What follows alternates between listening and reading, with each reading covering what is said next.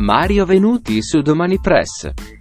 Il mio lato pessimista apocalittico dice che il domani sarà sempre peggio e il mio, il mio lato ottimista e positivo invece dice che sarà sempre meglio. Non so onestamente qual è la risposta giusta, ma la vita è così. Benvenuti lettori di Domani Press in questo nostro nuovo appuntamento nel nostro salotto virtuale. Quest'oggi sono molto onorato di avere qui con noi Mario Venuti. Ciao Mario, come stai? Ciao, bene, bene, grazie. Ecco Mario, sei adesso in questi giorni praticamente disponibile con un nuovo lavoro, un nuovo album, Troppi Italia, un album veramente molto particolare che riprende le hit italiane più famose e le guarda da un altro punto di vista. Ecco, la prima domanda che ti vorrei fare, la tracklist è veramente molto ampia a livello proprio di forbice temporale. Ecco, volevo chiederti eh, come è avvenuta la scelta di questi, di questi brani? Ma guarda, eh, non c'è stato un criterio razionale, si è andati così un po' eh, a istinto, a cuore, così. Puoi immaginare che, appunto, non ponendosi limiti temporali, ci si trovava di fronte a un mare magnum di canzoni, per cui insomma poteva diventare un, un, cioè, un'impresa eh, cioè mettersi lì un po', con, non sapevo che, che, criteri avrei potuto utilizzare e quindi si è andati così un pochettino a tentativa, istinto, la, la regola è che no, doveva essere musica leggera, cioè non canzone d'autore, niente di Andrea, Fossati, per carità mi inchino di fronte alla loro grandezza, però non era questo l'intento. E quindi musica leggera, musica di consumo, chiamiamola come vogliamo. E quindi si è andati così un po' a tentativi ehm, non, eh, doveva riuscire il gioco di rendere tropicale le canzoni, eh, tropicalizzare le canzoni. E, ehm, per il resto non ci, sono, non ci sono stati altri criteri. Ecco, tutti quanti i brani però hanno una, un punto di vista appunto come anche suggerisce già il titolo, no? che ci rimanda ad orizzonti lontani, ci rimanda al Brasile, tra l'altro sono, delle tonalità che tu, quelle brasiliane che conosci molto bene da vicino.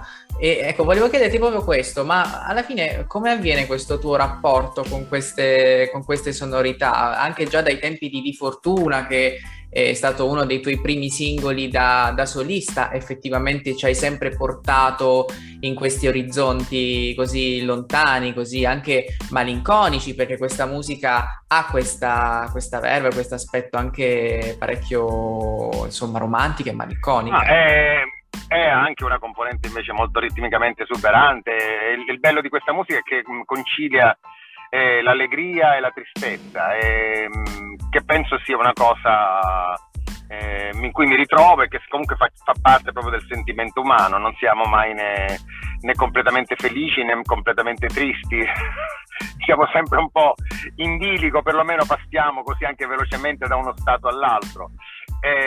la vita è fatta così, da un... Um, um, da, dire, da, un groviglio inestricabile di cose belle e cose magari meno piacevoli. Eh, io mi sono ritrovato in questa musica, l'ho, l'ho scoperta diciamo, nel, all'inizio degli anni 90 e me ne sono innamorato dopo la mia esperienza con i De Novo in cui insomma, ehm, ero più, come dire, avevo delle basi più pop rock eh, di stampo anglosassone. E poi questa musica mi ha catturato e a poco a poco insomma, ho scoperto anche tante cose del passato e, e questa cosa mi è rimasta addosso anche quando poi successivamente ho eh, in qualche modo mh, eh, cambiato stili, ho mh, sperimentato altre sonorità, insomma ho cercato un pochettino di variare, anche perché io per natura tendo un po' ad annoiarmi presto delle cose e, e quindi cerco un po' di mh, esplorare nuovi territori per non annoiare me e quindi di conseguenza non annoiare il pubblico. E, però questa cosa è rimasta sotto traccia nel mio modo di cantare.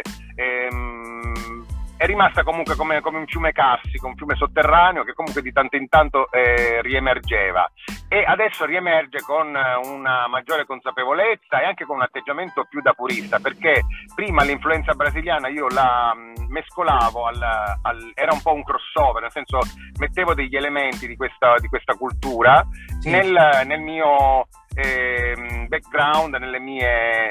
Eh, in una, cioè, diciamo in una in una, una miscela eh, che veniva un po' che, che, era pop comunque. Ecco, alla fine io facevo del pop, c'erano dei pezzi più orientati al pop rock e poi mh, invece Uh, in questo disco mi avvicino, eh, ci avviciniamo anche con la complicità di Tony Canto che è produttore, con un atteggiamento molto più da puristi.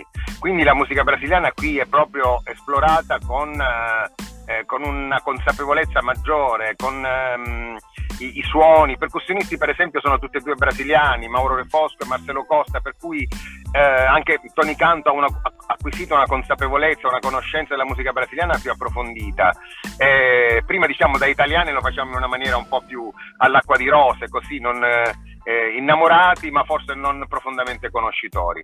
Però la materia musicale iniziale è, è, italianissima, sono le canzoni italiane e quindi il gioco è questo, fare abbracciare due paesi ehm, che per seppur distanti hanno comunque degli elementi in comune, hanno, ehm, appunto, sono tutti e due paesi in qualche modo caldi, in qualche modo anarchici, in qualche modo ehm, così sanguigni.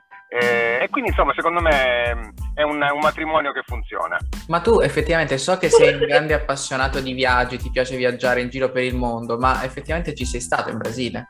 Fisicamente dico. Sì, sì, ci sono, sì, sì, ci sono stato più volte naturalmente. Ma Adesso è tanto che non vado, ma spero eh. di tornare anche con questo, a suonare e portare questo spettacolo, questo concerto con queste canzoni, anche perché molte di queste canzoni, quasi tutte, sono, sono conosciute in Brasile perché la, la, musica italiana, almeno soprattutto negli anni 60, aveva una certa diffusione mondiale, quindi eh, queste canzoni sono per lo più conosciute in Brasile, quindi proporle con un vestito a loro più familiare sarebbe anche un'operazione, come dire naturale. Ma il tuo logo dell'anima poi alla fine qual è? Tra Brasile, Catania, Sicilia, sei stato a Milano per lavoro per tanto tempo. Dove ti senti davvero a casa? O dove, dove torni con... Eh, ah, guarda, con... Eh, sicuramente eh. la Sicilia, il fatto che non me ne sono mai allontanato significa qualcosa. Sono nato qui, eh, sono profondamente legato a questa terra. O, m- mi piace mh, guardare il mondo da qui eh, da provinciale però che ha uno sguardo aperto sul mondo. Anche se poi in realtà i tuoi, i tuoi natali sono abbastanza eterogenei perché c'è una parte anche napoletana se non erro. Sì, sì, diciamo che da parte di madre origini campane, invece ehm, da parte di padre origini siciliane. Ecco, ma negli anni 90 in Sicilia c'era qualcosa di speciale e poi tu sei stato anche un po' un capostipite di nuova, uh, di, di, un nuovo modo di fare musica e poi dopo di te ci sono stati Carmen Cons, ovviamente tantissimi altri artisti che proprio da Catania sono, sono partiti. Adesso com'è la situazione? Eh, con, con, la Pece di Martino sembra quasi che ci sia anche un ritorno no? Del, di quella scuola siciliana, chiamiamola così, musicale. Il fermento di, di, di Catania eh, culturale c'è ancora o è cambiato qualcosa? Ma sì, sicuramente c'è qualcosa, però devo riconoscere che Palermo ultimamente è stata più prolifica, mm. e appunto Di Martino, anche se poi con la pesce della costa est, così del Siracusano. Sì, cui, eh beh, sì, insomma... voi fate parecchia distinzione effettivamente, perché per noi ovviamente Sicilia è, è tutto sì, il mondo, però ci sono delle distinzioni. West Coast sì, West Coast, East Coast, è un po' come gli americani.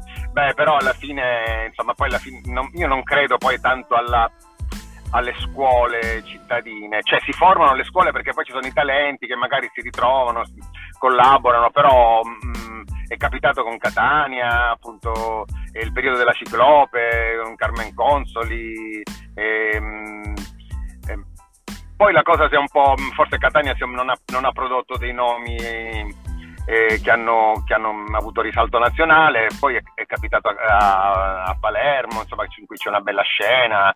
Eh, infatti a Sanremo quest'anno c'erano oltre a Di Martino, c'erano anche i rappresentanti di lista che sono palermitani. Insomma, per fortuna comunque, dovunque sia, che sia Catania, Palermo o Solarino o qualsiasi paese sperduto dell'entroterra, l'importante è che ci sia qualcuno che viene fuori con delle buone idee. Poi io credo comunque che appunto sono le personalità che fanno le scuole, che le, danno lustra delle città, ma perché sono delle, delle, delle menti eh, che mh, che, che, si distinguono, insomma sono delle personalità che vengono fuori, ma, però tutto avviene magari in una stanzetta, cioè non necessariamente in un, in un humus cittadino, magari eh, è solo un ragazzo che nel, nel, nel chiuso della sua, eh, della sua cameretta, ascolti, con i suoi ascolti, la sua, suo, la sua curiosità e poi produce qualcosa di interessante e, e poi naturalmente con, la, con le sue proposte fa brillare anche il luogo in cui le ha prodotte, però io credo comunque nella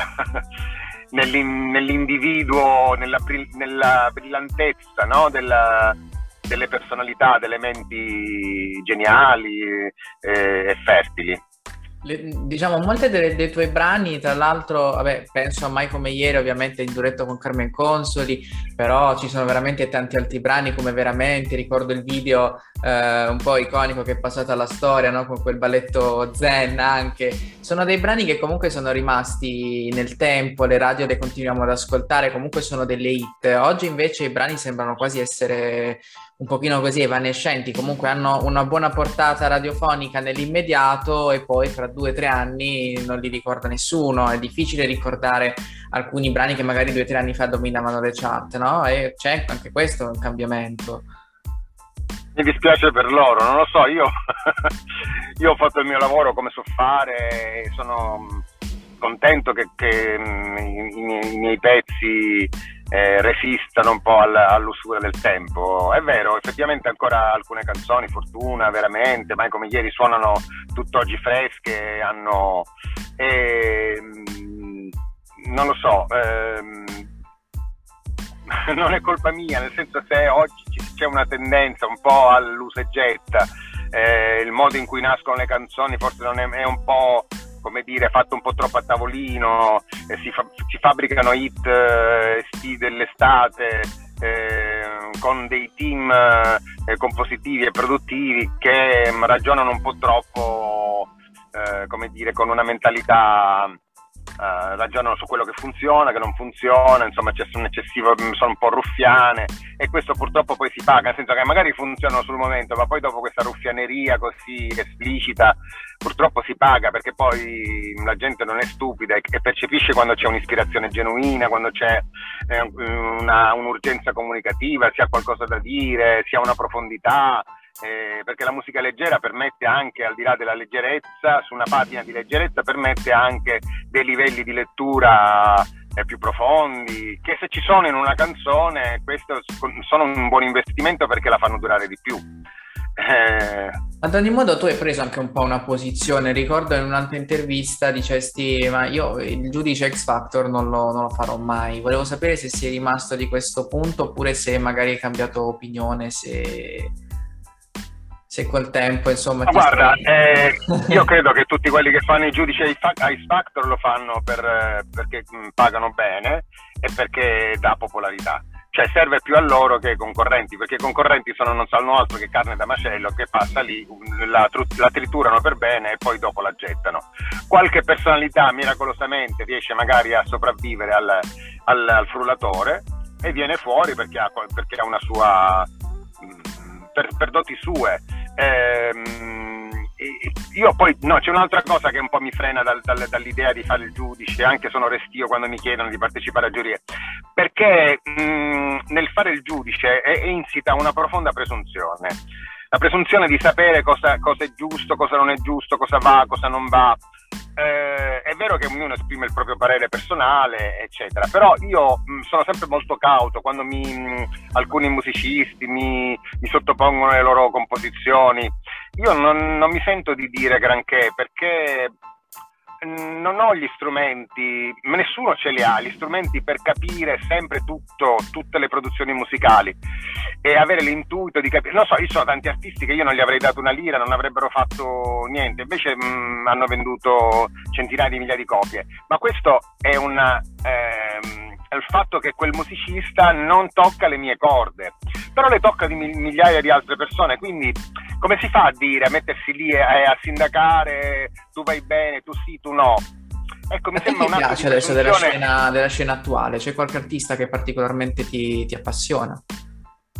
Guarda, eh, premetto che io non sono più sul pezzo, non ascolto più la radio e non seguo più le novità se questo succede, succede solamente occasionalmente, mh, mm, magari a mie, come dire, senza che io lo voglia e vengo a contatto con delle cose, eccetera. Però non ho più l'ansia di essere sul pezzo, di essere mh, perennemente informa- informato su tutte le produzioni eh, attuali. Anche perché devo dire che ce ne escono una alla settimana, una al giorno, e quindi è veramente difficile stare dietro a queste cose. E poi c'è ancora una questione proprio anagrafica, generazionale. Ci sono dei linguaggi che non mi appartengono a volte posso, alcuni dicono, ah sì, però è interessante, è bello, ma a volte non, non, riescono a cogliere, non riesco a coglierli perché parlano un linguaggio che non è il mio. E giustamente è un linguaggio contemporaneo rivolto ai più giovani. Chapeau, loro sono, è giusto che loro facciano queste cose, però io mi tolgo fuori da questa... Eh, continuo a fare il mio lavoro, tiro dritto per la mia strada, faccio quello che so fare onestamente, eh, come so farlo io, non sono mai stato alla moda né mai lo sarò e quindi non, non, mi pongo il problema di l'ansia di essere moderno, di essere contemporaneo, non ce l'ho più, non ce l'ho più, non, non mi interessa, mm, mi sembra più onesto che io prosegua per la mia strada con quello che so fare. Eh, inseguire i ragazzini sul loro terreno, sui loro linguaggi mi sembra patetico, eh, loro sono molto più bravi di me a fare quelle cose, è giusto che le facciano, io faccio il mio. Mm, quindi non sempre, ci sono delle cose, magari, però ti dico mi piace, ma chi mi piace? Di Martino, ma Di Martino è già un trentenne che ha fatto già quattro album, eh, a me le canzoni di Di Martino piacciono molto, mi piace anche con la pesce, ma già stiamo parlando di una generazione che non è più, diciamo, sì, è giovane, ma non giovanissima, perché comunque hanno, sono ultra trentenni.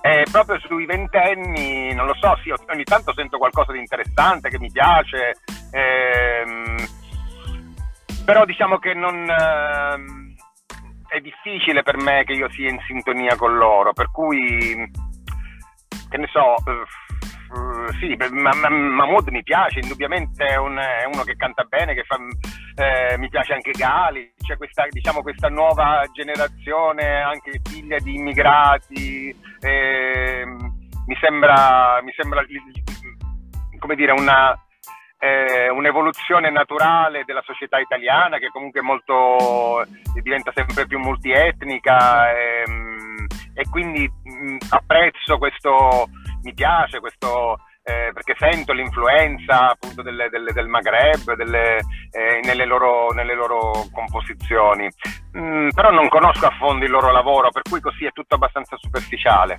A proposito di non seguire le mode, un tuo grande maestro che non seguiva le mode, appunto, che ci ha lasciato recentemente, è Franco Battiato. Volevo sapere un po' qual era, qual era il tuo rapporto con lui. So che è stato anche uno dei primi che comunque ha creduto nel tuo talento, nel talento dei De Novo. Come, qual era il tuo rapporto? E al di là, ecco, noi lo, lo, lo, lo guardiamo sempre come una figura filosofica, ieratica, quasi ultraterrena, oserei dire, no? Però di fatto invece era una, so che era anche una persona molto, molto concreta. Sì, eh, guarda, io l'ho conosciuto alla fine degli anni Ottanta eh, lui, quando lui venne, tornò a vivere stabilmente in Sicilia dopo gli anni milanesi. E, um, andammo a casa sua a Milo con, con i De Novo, lui ci, ci, voleva conoscere, attraverso un amico insomma aveva sentito, ci aveva visto in tv e voleva conoscerci e poi da allora è iniziata una frequentazione che poi è sfociata anche nella, nella produzione ehm, del, dell'ultimo disco dei De Novo nell'89. È stata una bella esperienza, poi abbiamo fatto con lui Persiani di Eschilo al Teatro Greco di Siracusa, lui ha scritto le musiche, noi cantavamo e poi c'era un bel cast, Tony Servillo, c'era Iaia Forte, insomma la creme della, dell'avanguardia teatrale mm, italiana. Ehm, poi nel corso del tempo ci siamo sempre visti, così per, per il piacere di incontrarci. Ehm, lui è stato così gentile da partecipare um, a, due, a due canzoni, a cantare in due canzoni della mia discografia, una nel 2009 e un'altra più recentemente nel 2013 15, credo, nel disco Il tramonto dell'Occidente mm. e, e, nel 2009 in recidivo ha cantato. E, e, poi era sempre generoso, prodigo di consigli. Ehm, quindi insomma diciamo, nel corso del tempo c'è stata una bella... un bel rapporto. Quindi insomma io ho perso oltre che l'artista eh, straordinario, ho perso anche insomma, un amico perché eh, nella, nell'intimità appunto lui sapeva essere molto accogliente, molto spiritoso, molto ironico, quindi questa immagine ieratica eh, del filosofo mistico eccetera ehm, nella realtà per carità lui la riservava alla sua esperienza personale, ai suoi studi, alle sue cose, però poi nel, nel, nel rapporto con gli altri era molto, molto terreno, molto cordiale, molto umano. Quindi comunque ecco, c'è questo lato, questo lato anche molto umano che, che emerge poi alla fine, anche, no? Anche ironico, su lui era molto ironico, gli piaceva raccontare aneddoti, anche barzellette, insomma era, c'era un lato di Battiato umano che era eh, sorprendente, soprattutto perché, perché, la sua immagine pubblica insomma era piuttosto appunto come hai detto tu, ieratica. Dell'ultimo album invece di tutti quanti gli autori che hai omaggiato, c'è qualcuno con la quale ti sei poi confrontato, qualcuno magari che ti ha scritto, altro, oppure amicizie pregresse? No, eh, ho, avuto un ho, avuto un feedback mm, personalmente da Nada perché l'ho incontrata al, al tributo cioè al, ai 25 anni di carriera di Carmen Conza, l'Arena di Verona, c'era anche lei e mi ha fatto i complimenti per la versione di Ma che freddo fa. Eh, ho, ho, avuto un feedback dal, non so quanto ci sia di mezzo lei in persona, da Loretta Goggi e il suo fan club per la versione di Maledetta Primavera.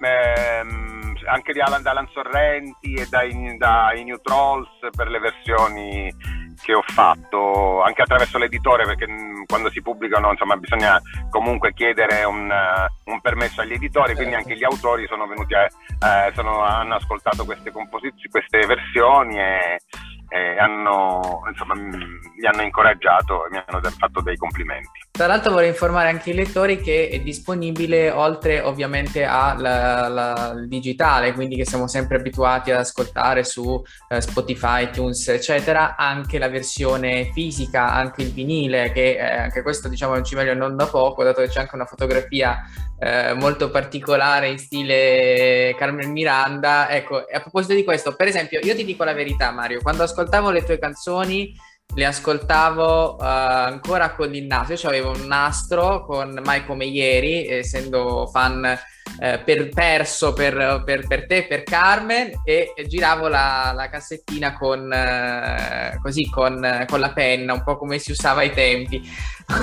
Volevo chiederti... Volevo chiederti qual è il tuo, così un po' il tuo rapporto tra digitale e analogico, effettivamente. Cioè, cioè, abbiamo, a livello di suono in realtà abbiamo perso qualcosa, però diciamoci la verità, perché il suono della, del, sia della cassetta ma ancora di più del vinile è un suono un po' più pieno rispetto a quello, a quello digitale. Al di là che ovviamente il suono digitale è più facilmente eh, utilizzabile in auto piuttosto che... È più versatile.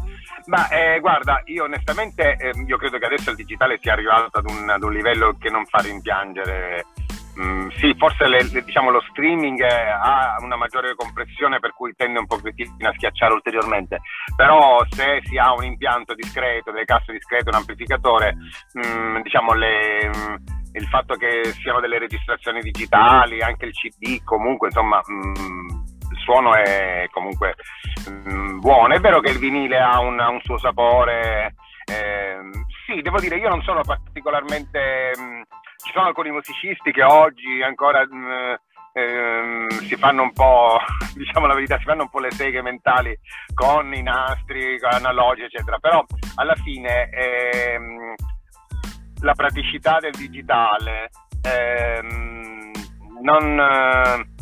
Cioè, il, il, gioco non vale la candela, nel senso che per avere un pochettino più di pasta analogica, eccetera, eh, bisogna mettersi lì a sbattere con i nastri, che, che i costi, i tempi, non è tutto molto più pratico. Onestamente io sono un po' più pragmatico e, e trovo che il digitale oramai sia comunque mh, i lavori che si fanno con Pro Tools, quello che si utilizza normalmente.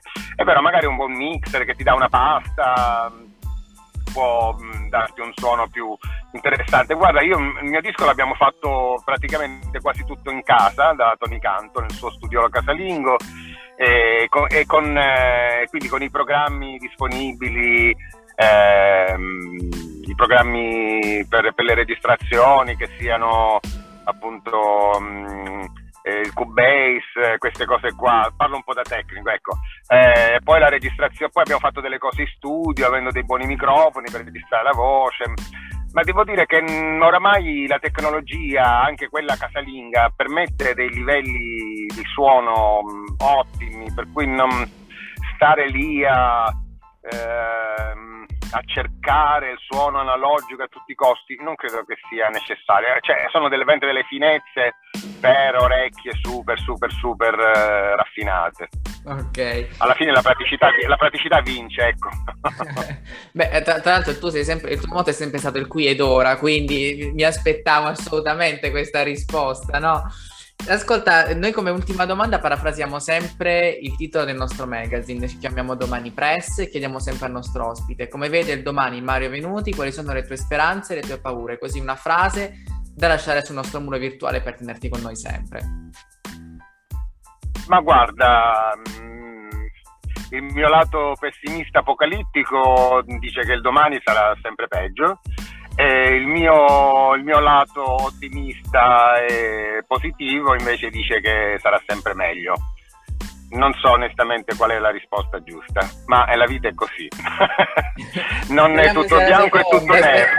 Di male ne abbiamo vissuto fin troppo in questi ultimi No, alla fine la verità, la, no, la verità è che alcune cose peggiorano e altre migliorano. Ecco. È un po' così, la vita è un po' così. Ci sono alcune cose che mh, mm, che, che, si degradano. Ecco, onestamente non, non, ho un atteggiamento molto positivo su quello che, che, riguarda il mondo della musica perché è stato un po' distrutto tutto, eh, il consumo bulimico però superficiale della musica attraverso le, le piattaforme di streaming, eh, il fatto che oggi non c'è una profondità di ascolto, una, l'attenzione, no? la concentrazione eh, sono merce sempre più rara e per cui si ascoltano 10 secondi, poi si skippa, si va. Mm, rimpiango un pochettino il, il, valore che si dava ai dischi quando uscivano, li si ascoltava, riascoltava.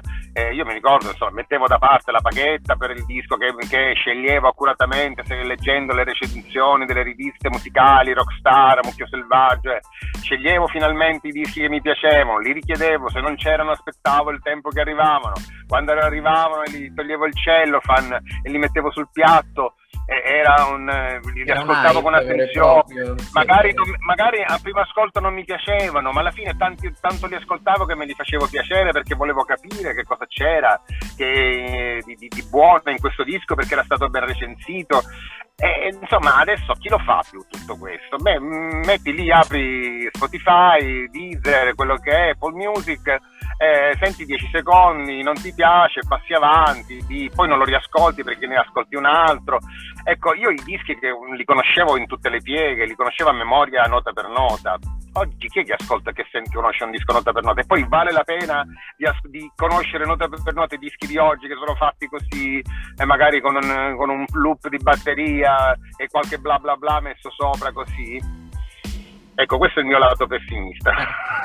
Però ti posso dire che, la, che anche oggi sono tanti autori molto prolifici, anche, voglio dire, anche nella trap, per esempio, si nascondono tante, tanti testi importanti, ecco, però effettivamente non c'è più quel... No, è vero, è vero che la materia... Forte che la materia per fortuna poi si trova, cioè le, le cose interessanti ci sono e quindi forse diciamo, mi, mi, giustifico dicendo che è anche un fatto anagrafico, che mh, quando io avevo 20-30 anni fino ai 40 era una spugna di curiosità, di voglia di apprendere. Adesso inevitabilmente un po' questa curiosità poi un po' si ferma con l'età e ci si assesta sulle cose che si conosce, magari è anche giusto che per me il tempo di non di ascoltare ma di riascoltare come c'è, come c'è, il tempo di leggere e il tempo di rileggere, nel senso di approfondire delle cose che tu già conosci, che però eh, quando ci ritorni sopra, magari dopo qualche decennio, ne scopri altri lati perché tu sei cambiato, insomma approfondire le cose è una cosa che mh, mm, ritengo più idonea eh, al, al, mio, eh, al, mio, stato attuale.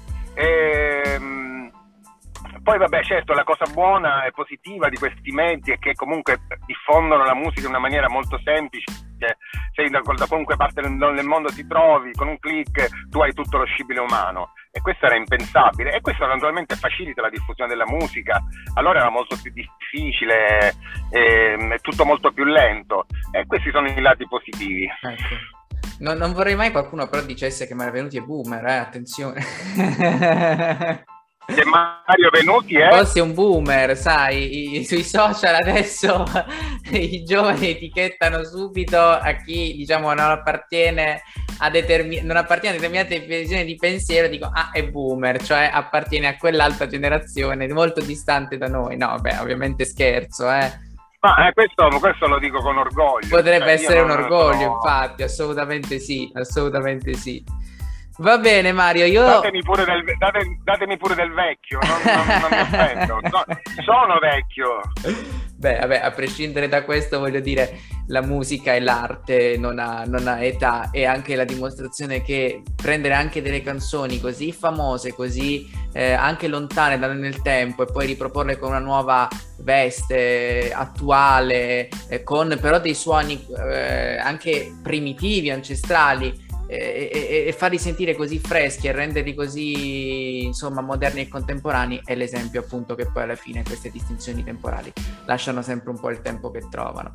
Io ringrazio Mario Venuti ringrazio tutti quanti voi per essere qui con noi nel nostro salotto virtuale. Ricordo di cliccare la campanella in basso per tutte quante le altre nostre interviste esclusive. Grazie ancora Mario per essere stato con noi per questa bellissima chiacchierata in quel di Catania ciao, giusto? Ciao a tutti in quel di Catania, Catania sì. sempre Catania. D'accordo, grazie, un abbraccio, ciao, ciao. Mario, ciao ciao, a presto, ciao, ciao a tutti.